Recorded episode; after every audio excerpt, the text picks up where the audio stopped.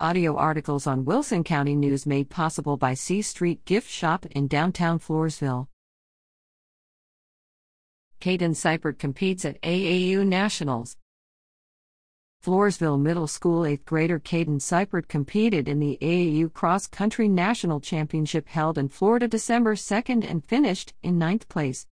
He competed in the 13 to 14 year Group 4K and was fifth overall amongst the 14 year olds. Because he placed in the top 25, he received a medal. He also received an All American patch signifying the top eight for each age group. Congratulations on this notable achievement, Kaden.